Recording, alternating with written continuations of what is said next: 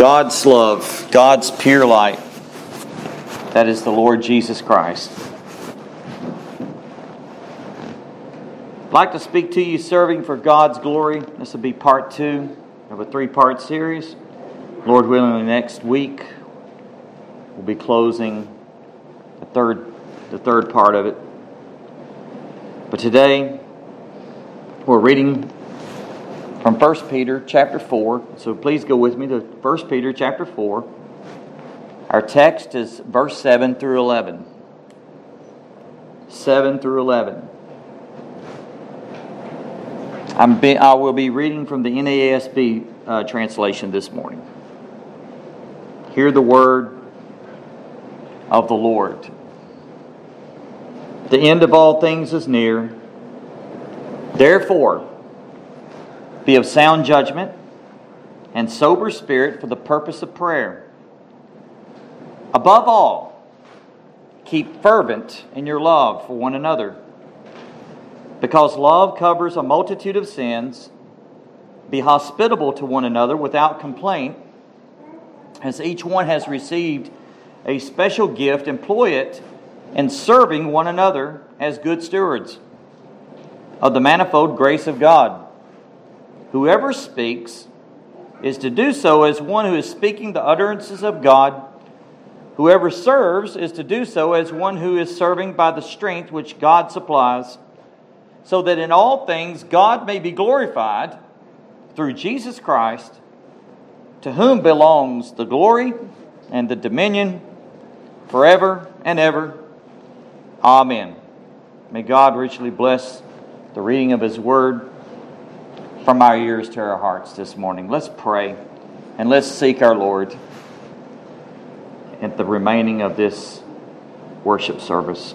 Our Father and our God, we now come to you in the name that's above every name, the name of Jesus Christ, your dear beloved Son, your one and only Son, in whom you gave, in whom you gave, you gave that we might have eternal life. Father, we thank you. We praise you. We thank you for your greatness. We thank you for your glory.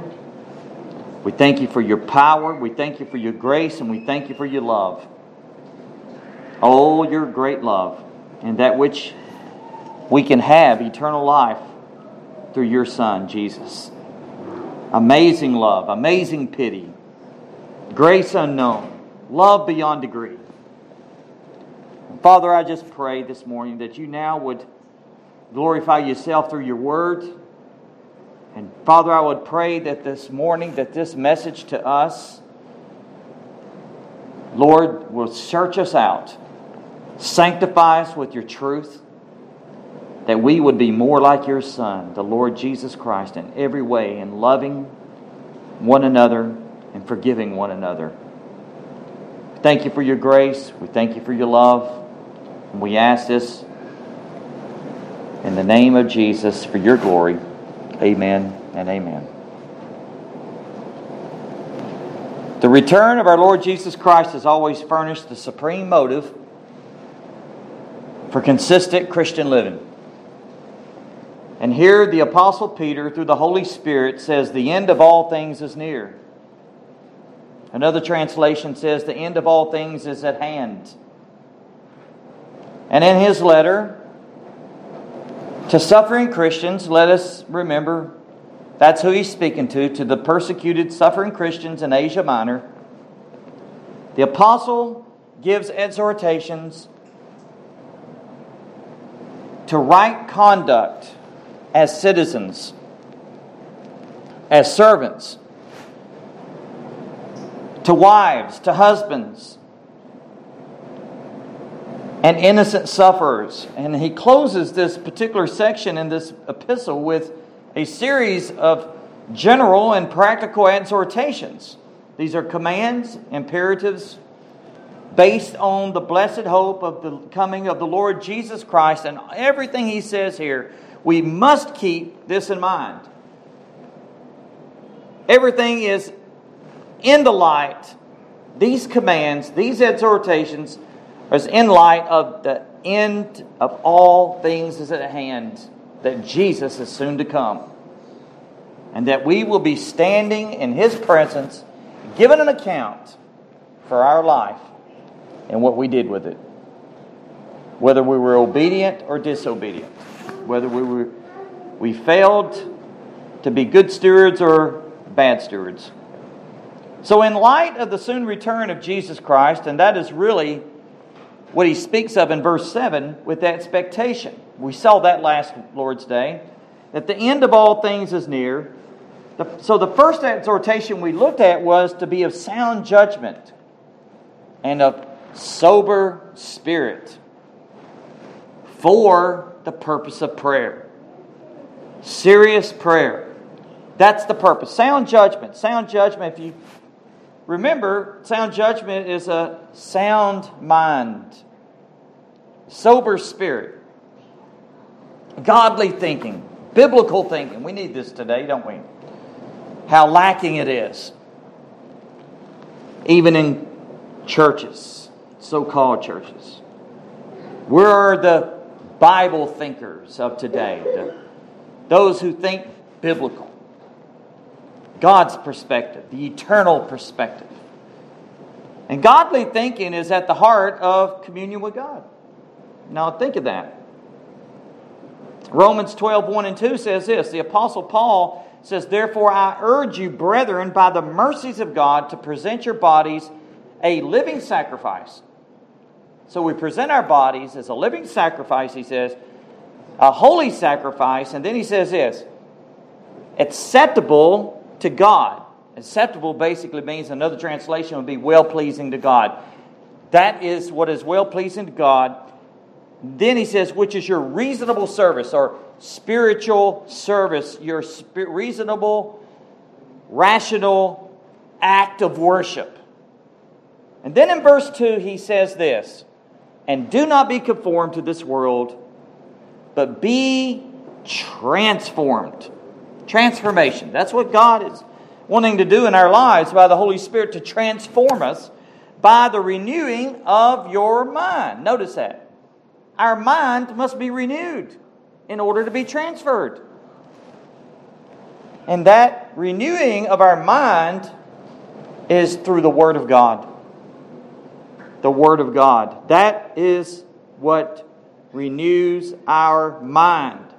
And then he says this so that you may prove what the will of God is, and that which is good and acceptable, well pleasing, and perfect. So back in 1 Peter, in verse 3, he says,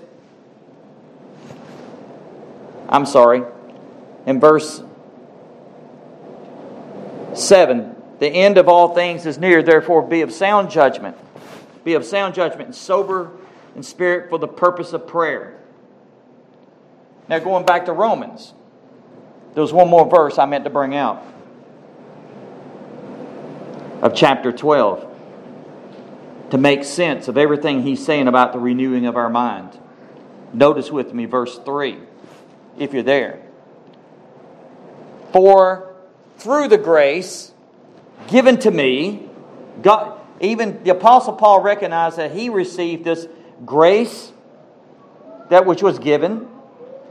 And then he says, I say to everyone among you not to think, underscore that word, think, not to think more highly of himself than he ought to think. So he tells us how to think. We're to think lowly of ourselves, esteeming others more than ourselves, right? Philippians 2. And then he goes on to say this. Notice in verse 3, the latter part.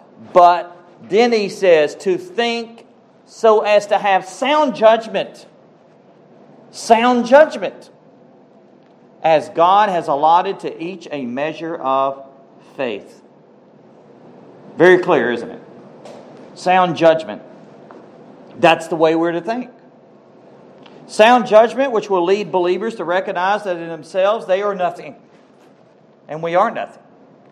Jesus Christ himself said to his disciples in John 15, 5, I am the vine, you're the branches. He says, Without me, you can do nothing. Not only can we not do nothing without Him, we are nothing without Him. And also, not only we are nothing, that in of itself will yield the fruit of genuine humility. And that's what we're going to look at this morning as we look at fervent love and hospitality. Fervent love and hospitality. That's pretty much my pretty much my, my outline. Now, 2 Timothy, another scripture for us, 2 Timothy 1 7 comes to mind. For God has not given us a spirit of fear, a spirit of cowardness, but of power. That's dunamis, God's power. And love, that's agape, that's God's love. And of discipline, that is of sound mind. You can break that down a little at a time, a little bit, precept by precept, and see that this is what God has given us or not given us. He's not given us the spirit of fear, cowardice, being coward, cowardly, timidity, but a power and love and a sound mind. You know that in another translation, what that sound mind means? Sound judgment. Sound judgment. Now, a mind, that is a mind that is disciplined. That is a mind that is self controlled. That is a mind that is properly disciplined under the control of the Holy Spirit. And if the mind is disciplined, then the life will be disciplined. And Peter speaks of being sober in spirit. Sober in spirit. This describes someone that is mentally alert. We, we looked at that. Be watchful. Be watchful, mentally alert at all times. Watchful. Living in the light of the second coming of Jesus Christ. And all this is for the purpose of prayer. The purpose of prayer. Can't say that enough, can we? J.C. Ryle said, Do you pray? Do you pray? You know how much Scripture says about prayer? It's the very breath of the Christian. Prayer is our greatest asset because it is through prayer which we join our weaknesses to God's strength. We're too weak, but God is strong. We're too ignorant, but God has perfect wisdom. He's the mighty one that's able to save. We cannot save, only He can save. Keep in mind, on the night that Jesus was betrayed, it was His prayers that strengthened Him. It was His prayers that strengthened Him in the face of all the agonies and the horrors of the cross that He was about to undertake. And and while at the same time, it was Peter's lack of prayer that led him to deny Christ three times. 1 Thessalonians 5:17 says pray without ceasing. Pray without ceasing. What does that mean? It means that we are to pray persistently. We're to be persistent, crying day and night. That is the mark, a sure mark of a child of God that we cry day and night unto our God. Persistent prayer. Why? I, I like what Spurgeon says about this. He said, We need to pray without ceasing because we sin without ceasing. How true that is. Well, beloved, are you using good judgment in the light of the knowledge that Jesus Christ's return are you using good judgment in the light of the knowledge that Jesus could return at any moment? Are you on alert and watchful, alert of Satan's devices, and alert each day and each moment for your need for spiritual armor each day in, in the warfare that we are under? Ephesians 6.18 exhorts us. 6.18 speaks about That whole chapter, pretty much, that whole chapter speaks of the whole armor of God. And he ends with the marvelous exhortation with all prayer. Notice that. With all prayer and petition, pray at all times in the Spirit. And with this in view, he says, be on the alert with all perseverance and petition for all the saints. Notice how many times he mentions all. With all prayer all times, all perseverance for all saints. This is the general character of the believer's prayer life. One, with all prayer and petition, which focuses on the variety. Second, at all times, which focuses on the frequency. Third, in the Spirit, which focuses on the submission that we live in with the will of, the will of God. Fourth, on be on the alert, focuses on the manner of prayer. Fifth, with all perseverance, that focuses on the persistence of prayer. And sixth, petition for all saints, which focuses on the object of prayer. That's pretty much summarizes the entire prayer life of a believer. Praise God. Summarized. And by the way, it's not original with me. I paraphrased that from MacArthur. So I thought that was really good. You, you, you knew that I wasn't original on that. It's too good. Well, there we had the prayer life of each believer fleshed out, right? Now let's look at verse 8, the next verse. This is, a, uh, this is a very convicting verse. As I was studying this, I was thinking, wow, I stepped all over my toes last week about having a prayer life and how we should pray and be serious about prayer. So much more could have been said about that. You know how many times throughout the whole scriptures, all the whole of scriptures, it speaks about praying. Well, here we're going to talk about fervent love. The Christian is to have an attitude of fervent love and generous hospitality. Fervent love and gener- generous hospitality. Look at the text. He says this above all, keep fervent in your love for one another. Because love covers a multitude of sins. Now, beloved, again, all this is in light of the second coming of Jesus Christ. Our whole life as Christians is to be lived in the light of the second coming of Jesus. And fervent love to one another should be the attitude of every believer. So it's the attitude of love. You notice every week we've been speaking about different attitudes. But let's look at this word fervent love. The word fervent, as we've, we've covered this before, is an athletic term used of committed athletes straining with every fiber within them to reach their goal, to the finish line, to clear the bar, so to speak, to be stretched to the limit, to be straining as if a runner that's running a marathon who is moving and at maximum speed with everything within him to reach and strain to the finish line. And that's basically what that word means is to stretch to the limit. Fervency. Stretch. Strain. That's the way we should love. Chapter 1 of 1 Peter, we looked at this.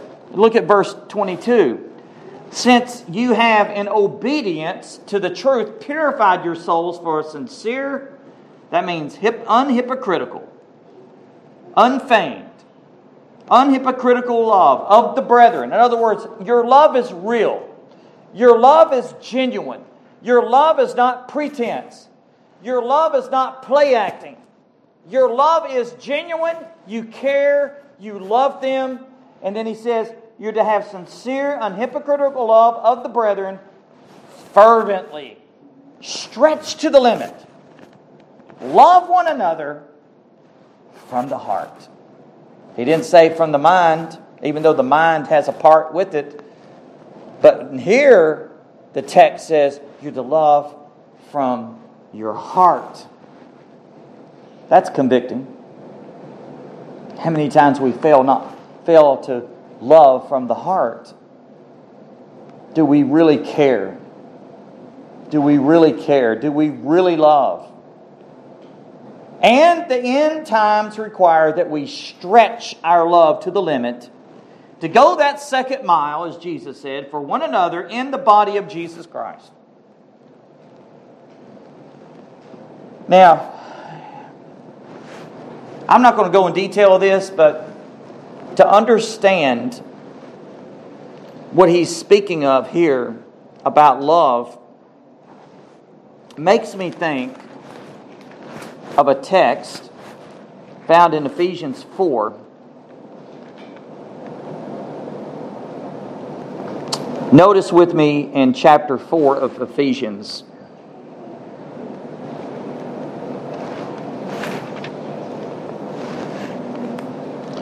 He says this in chapter 4, verse 1 Therefore, I, the prisoner of the Lord, implore you to walk in a manner worthy of the calling with which you have been called. This is the attitude in which he gives. And then he says this with all humility and gentleness, with patience, showing tolerance for one another in love. Tolerance for one another in love. That's the calling humility, gentleness, patience, showing tolerance for one another in love. That's humility, gentleness, patience are reflected in the forbearing love for others. And that's the way we are to walk. That's what we are called to. And then he says in verse 3 being diligent to persevere to, of the unity, the unity of the Spirit in the bond of peace. For there's one body, one Spirit, just as also you were called in one hope of your calling, one Lord, one faith, one baptism, one God and Father of all, who is over all and through all and in all. So we're to walk in love to walk in love. This is extremely important. Now, if you turn to chapter 5 of Ephesians, I want you to see something very important. In order to see what we how we are to love with God's love requires also what we are to hate.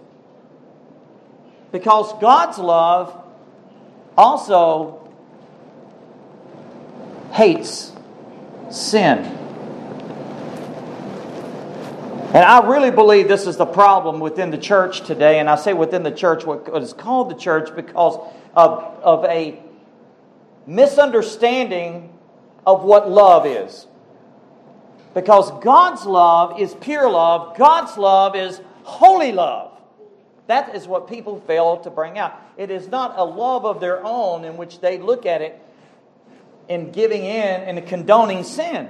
And this is going to lead to what we have to say about fervently loving one another and covered that love covers a multitude of sins. And we're going to see what that text means. But I want you to see something here in chapter 5. Look at this. Therefore, he says, be imitators of God as beloved children. With imitate God. Because God loves, right?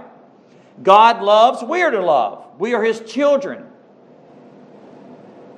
We bear His image, we bear His reflection. And in verse 2, notice this and walk in love. Our walk is our daily walk, our attitude, the way we behave, right?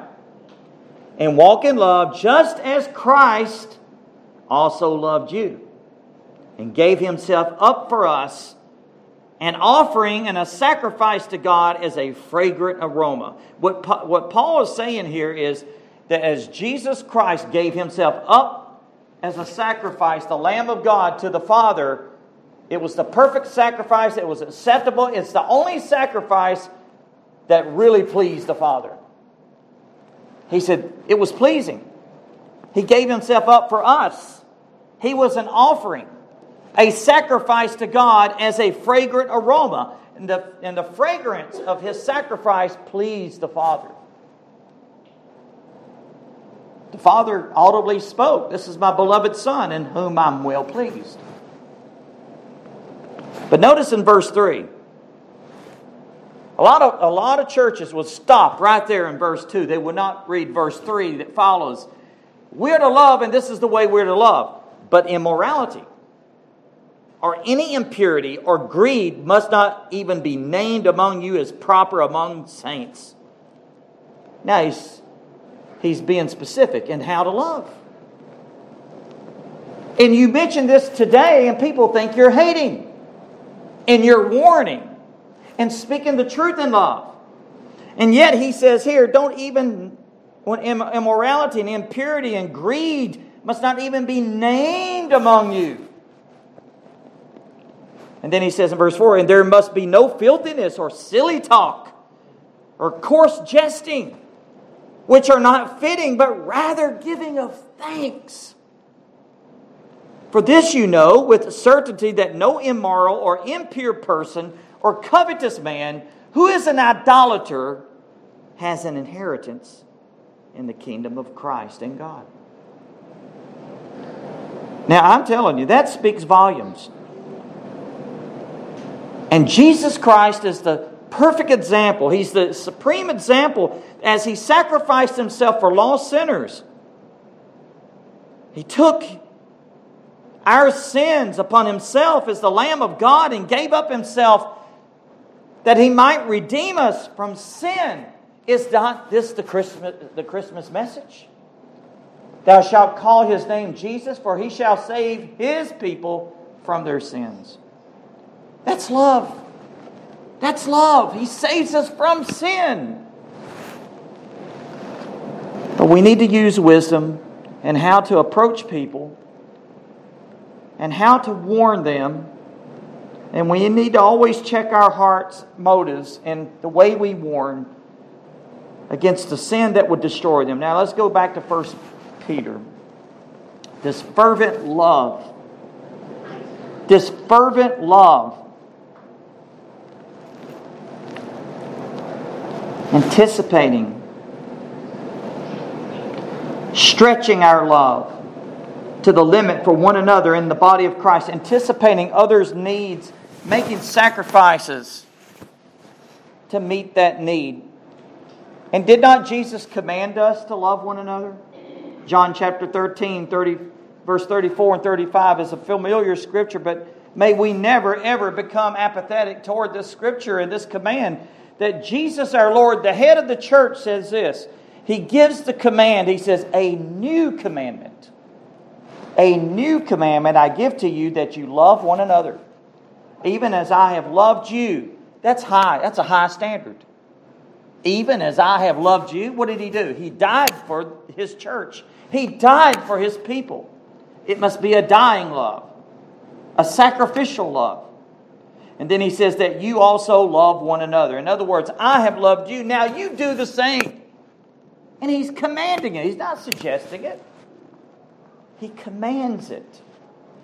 Verse 35 By this, not some men, all men all men will know that you are my disciples if, there's that if, if you have love for one another. In other words, if you obey, if you keep this command, if you truly, fervently love one another from the heart.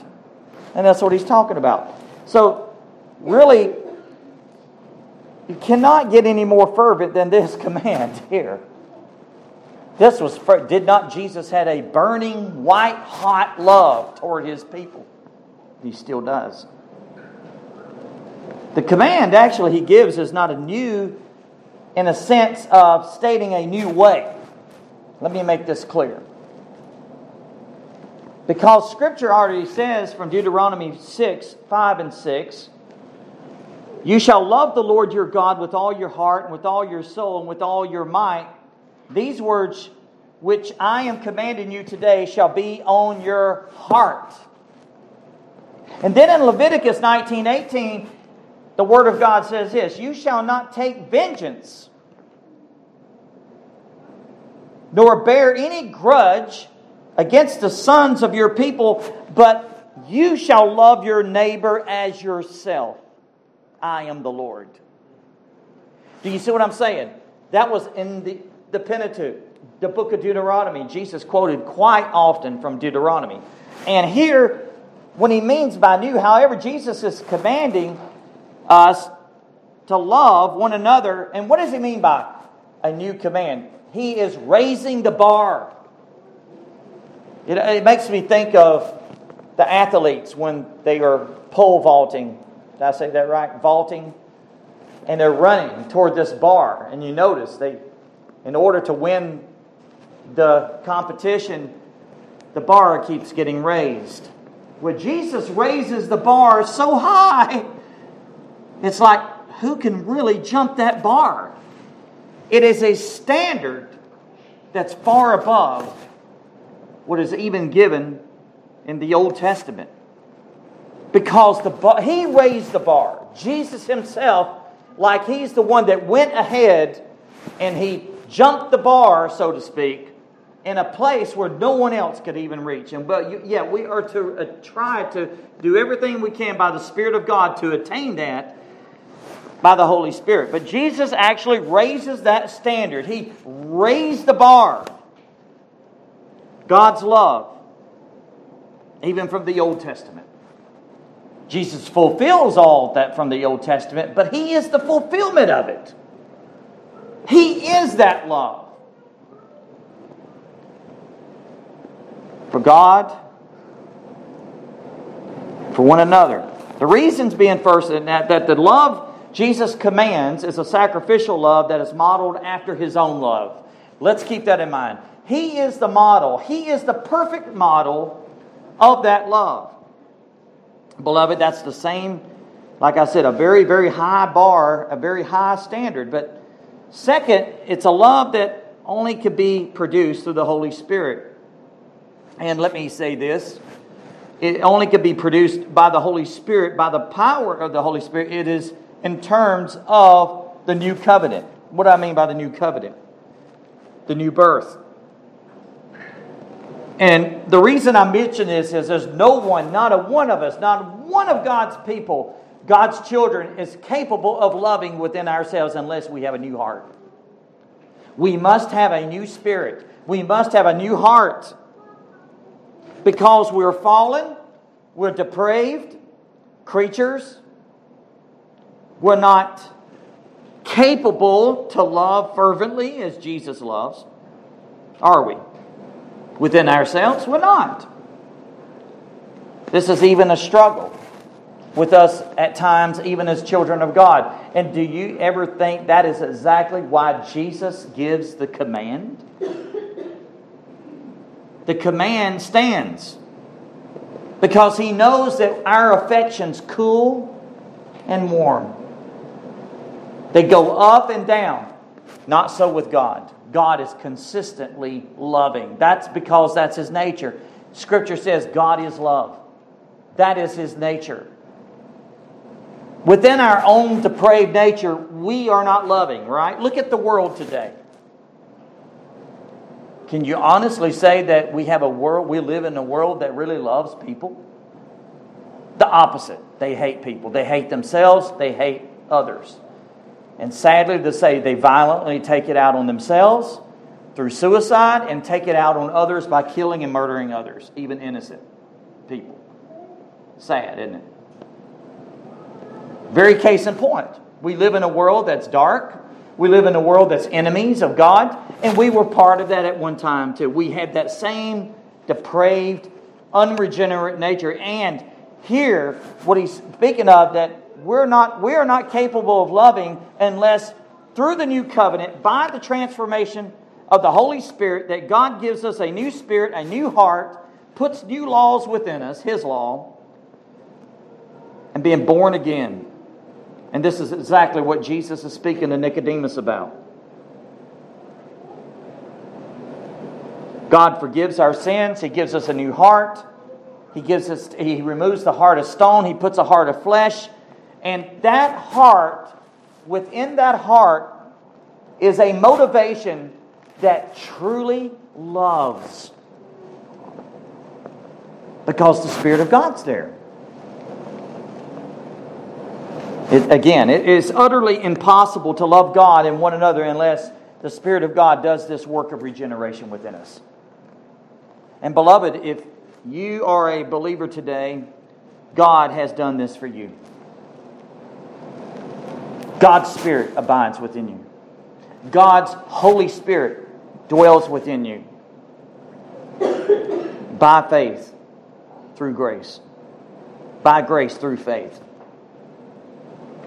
Romans chapter 5, verse 6 through 8. For while we were still helpless, at the right time, Christ died for the ungodly.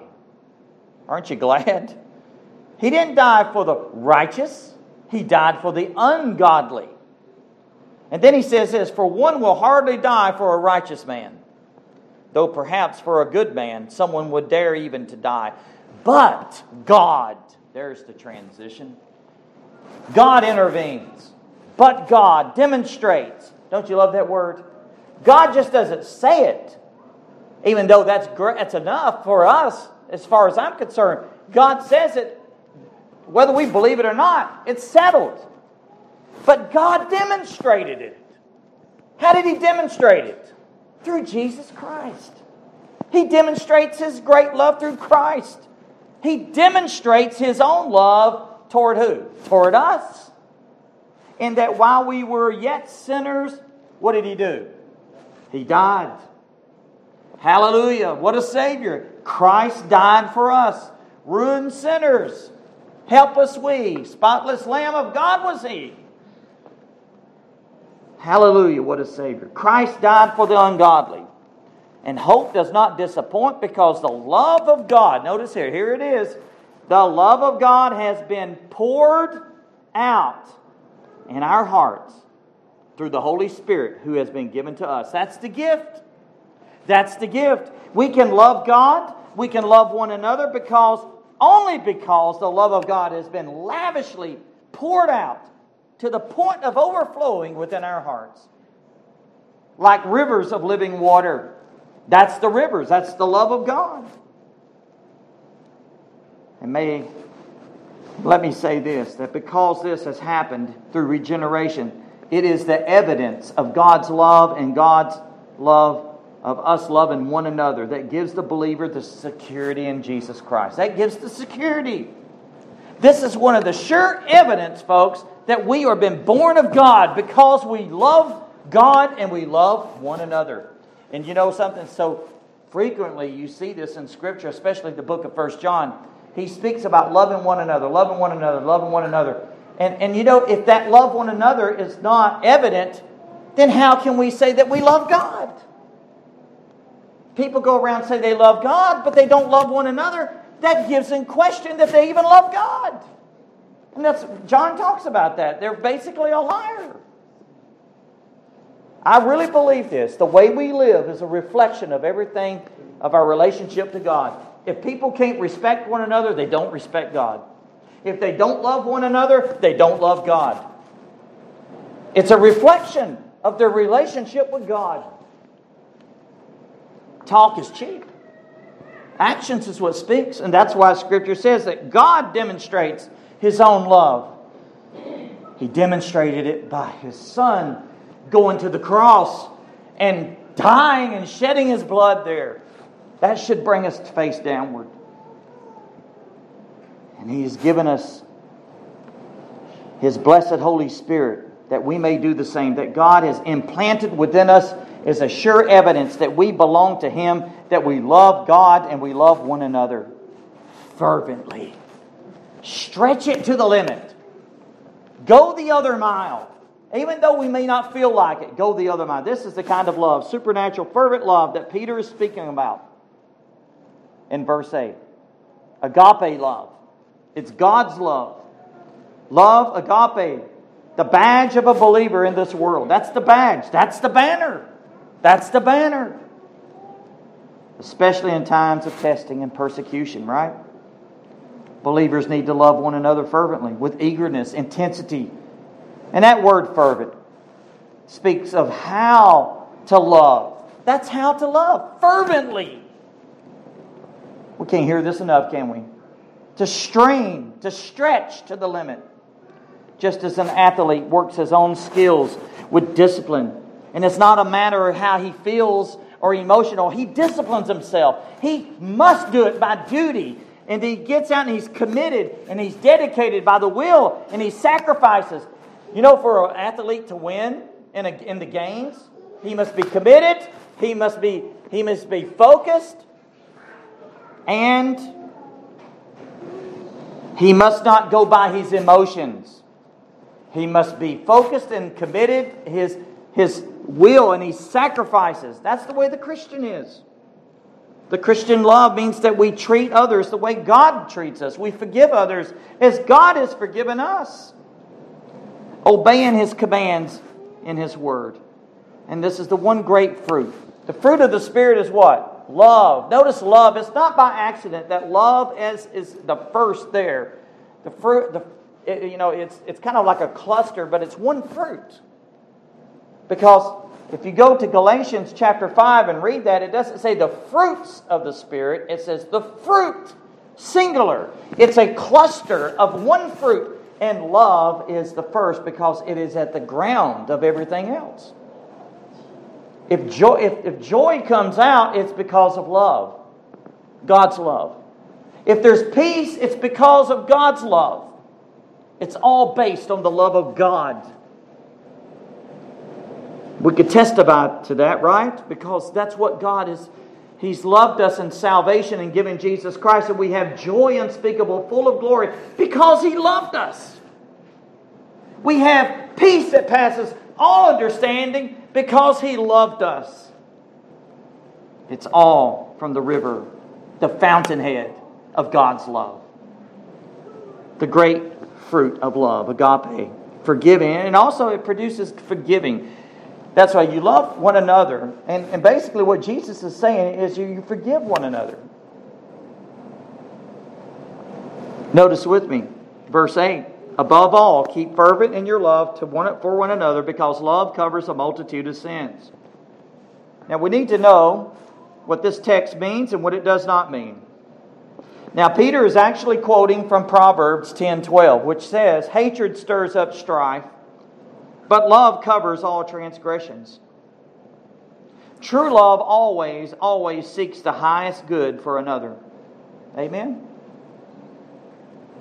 True love always, always seeks the highest good for another. Pastor John MacArthur in his commentary, commentary said this, I thought was really good. It is the nature of true spiritual love, whether from God to man or Christian to Christian, to cover sins. Romans 5 8. And he goes on to say this teaching does not preclude the discipline of a sinning, unrepentant church member, according to Matthew 18 15 through 18 or 1 Corinthians 5. It means specifically that a Christian should overlook sins against him if possible and always be ready to forgive insults and unkindnesses. End quote. In other words, love does not condone sin. True God, the, the real, true, genuine love of God does not condone sin. Rather, we truly love someone, we warn them from the wiles of the devil and against their own sin because it grieves us it grieves God to see why? Because sin destroys, sin corrupts, sin will take people to hell. Sin will hurt themselves. By the way, that's the only thing that can really hurt us I got a quote here by Puritan John Bunyan. Listen to this. Who said this in his book, The Holy War? It's the second, it's the second book from Pilgrim's Progress. He says, quote, Nothing can hurt you except sin. Nothing can grieve me except sin. Nothing can defeat you except sin. Therefore, be on your guard, my Mansoul. Be on your guard, my Mansoul, because it's sin that destroys. It's sin that destroys us, and it's sin that destroys other people. And it's love that tells people the truth. Amen? It's love that warns people from the wrath to come. It is love that says, I'm going to reach out to you with everything I can to pray for you because sin has taken you down to a path that will destroy you. God loved us so much that He tells us the truth.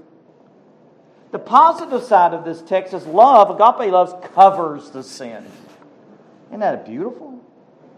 What does it mean by cover? Well, first of all, let me say this love motivates us to hide the sin from others and not to spread it abroad. 1 Corinthians chapter 13, one of the most convicting chapters in the Word of God. I'm just going to read the definition here. gives in verse 4 through 7 gives us the right definition of agape love. And this is God's perspective of love. It says this love or charity, you could say charity, is patient. Love is kind, is not jealous. Love does not boast, it's not, it doesn't brag, and is not arrogant, does not act becomely, it does not seek its own, it is not provoked, does not take into account a wrong suffered. That's what he's talking about. Peter's talking about here. it does not rejoice in unrighteousness, but it rejoices with the truth. It bears all things, it believes all things, it hopes all things, it endures all things. That is agape love. And the agape love of God covers the sin, that love motivates us to hide the sin from others and not spread it abroad. Where there's hatred, there's malice. And where there's malice, malice causes a person to want to tear down the reputation of an enemy. This leads to gossip, doesn't it? And slander. What about Proverbs 11, 12, and 13? Listen to what Solomon said. He who despises his neighbor lacks sense. Another translation, he lacks heart. But a man of understanding keeps silent. He who goes about as a talebearer reveals secrets, but he who is trustworthy, that word trustworthy means he's faithful of spirit. He's faithful of spirit conceals a matter. Proverbs 17 9. He who conceals a transgression seeks love. Notice what he says. He who conceals a transgression seeks love, but he who repeats a matter separates intimate friends. Oh, beloved, sometimes we try to make our gossip sound so spiritual, don't we? By telling people things that they might pray more intellectually or specifically about, and yet we have entered into a sin of gossip. We've spiritualized it. If you can't say amen, say ouch. Because we're all guilty of it. Amen. Beloved, no one, I say no one, can hide sins from God. No one can hide sin from God. God is aware of even the most secret of sins. And believers ought to try and love to cover each other's sins at least from the eyes of the unsaved. Have you ever thought of that? There's a reason for that. After all, if the unsaved crowd finds ammunition to shoot us down with, persecuting us because of our good words and good works, what would they do if they knew the bad things the Christians are doing? Well, they'd tear us apart. Now, there's a beautiful illustration in, from the Bible that gives the principle of the love covering sins here. That's how much time I got left. Go with me to Genesis chapter 9. Isn't it beautiful? I love this, and there's a great lesson for us. It's a principle here. Now, I'd like to bring out several things here about this. I have heard preachers bring out some things from this particular um, transgression that took place, this sin, that does not say specifically what actually happened in these moments. But I do, I have heard with my own ears, folks, ministers of the gospel read into something here that's not in the text. Let me read it. Look at Genesis 9. Look at verse 20. We'll read it to 27 because he ends up with cursing um, his youngest son. Verse 20 Then Noah began farming and planted a vineyard. He drank of the wine and became drunk. Now, the reason why the wine became fermented, folks, in that day, there was no alcohol. There wasn't Budweiser or Miller, low life, to, to support the, the alcohol. It was fermented and he became drunk. Okay? Verse 21 He drank of the wine and became drunk and uncovered himself inside his tent. Basically, he was naked. Ham, the father of Canaan, saw the nakedness of his father and told his two brothers outside. Okay, right there, let me stop. Notice he went exactly and told his brothers. He did not himself cover up his father and save his dignity. He shamed him. As a son, he's shaming him already. Ham, the father of Canaan, saw the nakedness of his father and told his two brothers outside. But Shem and Japheth took a garment, laid it upon both their shoulders, and walked backward and covered the nakedness of their father, and their faces were turned away, so that they did not see their father's nakedness. And when Noah awoke from his wine, he knew what his youngest son had done to him, and he said, Cursed be Canaan, a servant of servants. He shall be to his brothers. He also said, Blessed be the Lord, the God of Shem, and let Canaan be his servant. And may God enlarge Japheth and let him dwell in the tents of Shem, and let Canaan be his servant. The youngest son, Ham, here, did not show honor to his father, even though his father sinned. And this is the point love covers. Do you see that? It was Shem and Japheth that covered their father, and they did not even look. But Ham looked. The story is very familiar. It's amazing. Noah is a preacher of righteousness, he's a preacher. He falls into sin, he gets drunk, shamefully uncovered himself, his son Ham saw his father's shame and nakedness and told the matter to his, uh, his brothers. And then in love, Ham's two brothers covered their father and his shame. And you see, Ham had no intention of covering him. And, and let me say this this is the note I'm giving of what I've heard. A lot of people feel that there was, um, there was some. Uh, perverse activity going on here between Noah and his youngest son. That is not in the text, folks. I have heard this myself. There's nothing in the text that some kind of perversity was going on between Noah being drunk and his son. But sin was taking place. Sin did take place whatsoever for any reason that that same perverse action here in this text, so many people have tried to assume it. But because of Noah's youngest son seeing his nakedness, but sin was present. Probably a, a thought, maybe a sinful thought, no doubt. But Ham goes in and he thought his, he'd win his brothers. That's usually what gossip does, right? You go to gossip, you think, well, I'm going to get this person on my side. I'm going to get this person on my side to make me feel a little better about what's going on.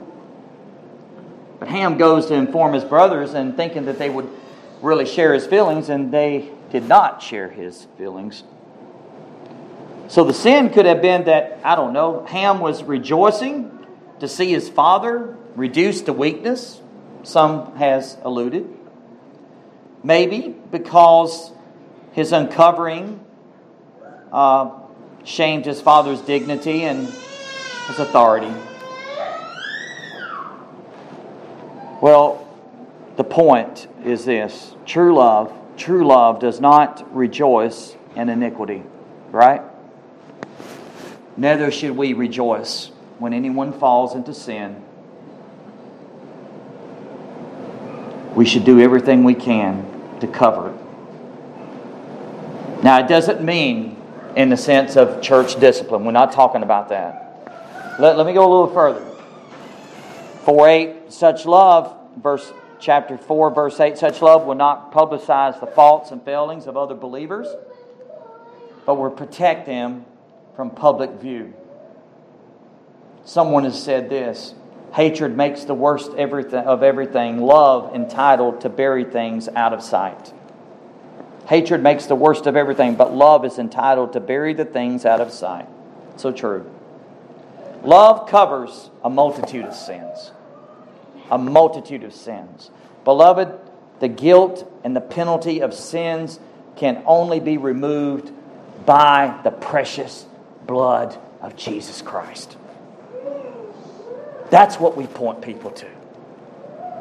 That there is a fountain filled with blood drawn from Emmanuel's veins. Sinners can plunge beneath that flood, lose all their guilty stains. We don't go about and spread their sins out and to destroy them and defame them.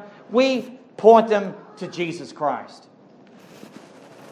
One commentator said this William uh, MacDonald quote, Neither should the statement be used to condone sin or to relieve an assembly from its responsibility to discipline an offender. It means that true love is able to overlook minor faults and failures in other believers. End quote. Well, next, our Christian love should not only be fervent and forgiving, but it should be very practical. Fervent love always leads to hospitality. Generous hospitality. Let's look at this very quickly. Be hospitable to one another without complaint. The Greek word basically means love of strangers. We're to love strangers. Love is very practical, just not emotional, it's sacrificial. And hospitality brings that into practical living. Peter's day included opening one's home, caring for others, needy Christians, persecuted Christians, opening up one's home and servicing them and servicing their needs. That's what hospitality does, isn't it? Hospitality is a Christian duty, a command, a grace, and is a fruit of fervent love. It is a fruit, it comes out of fervent. He was just talking about being fervent in love. Now he's telling us this is how you stretch your love. You open up your home. Hospitality is never selective, is it? Hebrews 13, 1 and 2 says this Let love of the brethren continue. Do not neglect to show hospitality to strangers, for by this some have entertained angels without knowing it. Showing hospitality is a grace, it's a favor that extends eh, to the extent of loving, it extends, I'm sorry, love to strangers. Romans 12, 13 contributing to the needs of the saints, practicing hospitality. Another word for practice practicing hospitality is pursuing hospitality. The word contributing means from the Greek means com with commality, partnership, mutual sharing, which is translated fellowship and communion. And you can see that in Acts chapter 2, verse 42 through 44, that the church practiced this on a daily basis didn't they? They did. They opened up their home. They shared their meals. They had communion. They broke bread with one another. They basically opened up their homes. So, as we believers should literally be pursuing the love of strangers, not merely entertaining one's friends, but and also in the New Testament times, travel was very dangerous in that time period, as Jesus basically gave the the story of the, of the um, Good Samaritan. That's how we're to love our neighbor. The ends were very evil, as Jesus was to make his debut when he was born. You notice they were filled to the capacity, and there was no room in the inn. They were packed to the capacity. They were very evil, scarce, and expensive. So expensive that Joseph and Mary could not afford to rent one of the inns. And as you well know, Jesus came into this world born in a feeding trough. Beloved, this hospitality is a grace that every believer should share and also every church leader should practice as well because that's part of his qualification as a leader of the church according to Titus 1:8. Church leaders should be a role model of this grace. Hospitality does not ask, Do I know you well or do I like you? It rather asks, How can I love you? How can I serve you? How can I meet your need? How can I minister to you? Hospitality, being hospitable to one another without complaint, without grumbling. And notice that. It basically gives, he's given us, and this is the motivation. This is the motive in which you are to be hospitable. You don't do it just out of mere duty, you do it because you want to do it. You love to do it. Be hospitable to one another without complaint, without grumbling. There's always a cost attached to hospitality. Someone else in your home, someone else is in your space, someone else is in your recliner. you share it. Notice I said the word your leads me to another point. It's not ours. Rather, we are stewards. We could become very selfish, very resentful when we start thinking that this is our house, my house, your house, your food, your chair, your time, your, your, your, my, my, my. No. God forbid. It belongs to God. Amen? It's God's. Stewards of it. We are to be stewards of everything God has given us. The truth is, it's on loan to us from God. It's not ours, it's God's. It's God's house, it's God's food, it's God's time. Everything is a gift from God. And we are stewards, and we're going to give an account on the day of judgment and how we use that. God desires us to love, care for one another so that in practical way we can love one another. Now, I got to skip a lot here. I cannot finish this. There's a parable I want to get to, but my time is out. oh, my. I knew this was going to happen. Can I, can I share one parable with you? I'll read it and we'll pick up there, Lord willing, next week. Go with me very quickly to Luke. I cannot leave this out. I know my time's gone, but go with me to Luke chapter 14. I'm just going to read it and then, and then uh, comment very quickly and we'll close.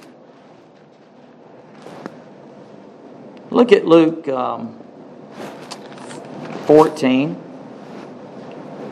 Very quickly, let me tell you, we've been look we, here a, a, couple weeks back. We looked at the parable of the uh, of the lost sheep. If you look at uh, 14 and 15, there's a cluster of parables and this, and this parable is the parable of the feast, the feast, or the ambitious guest.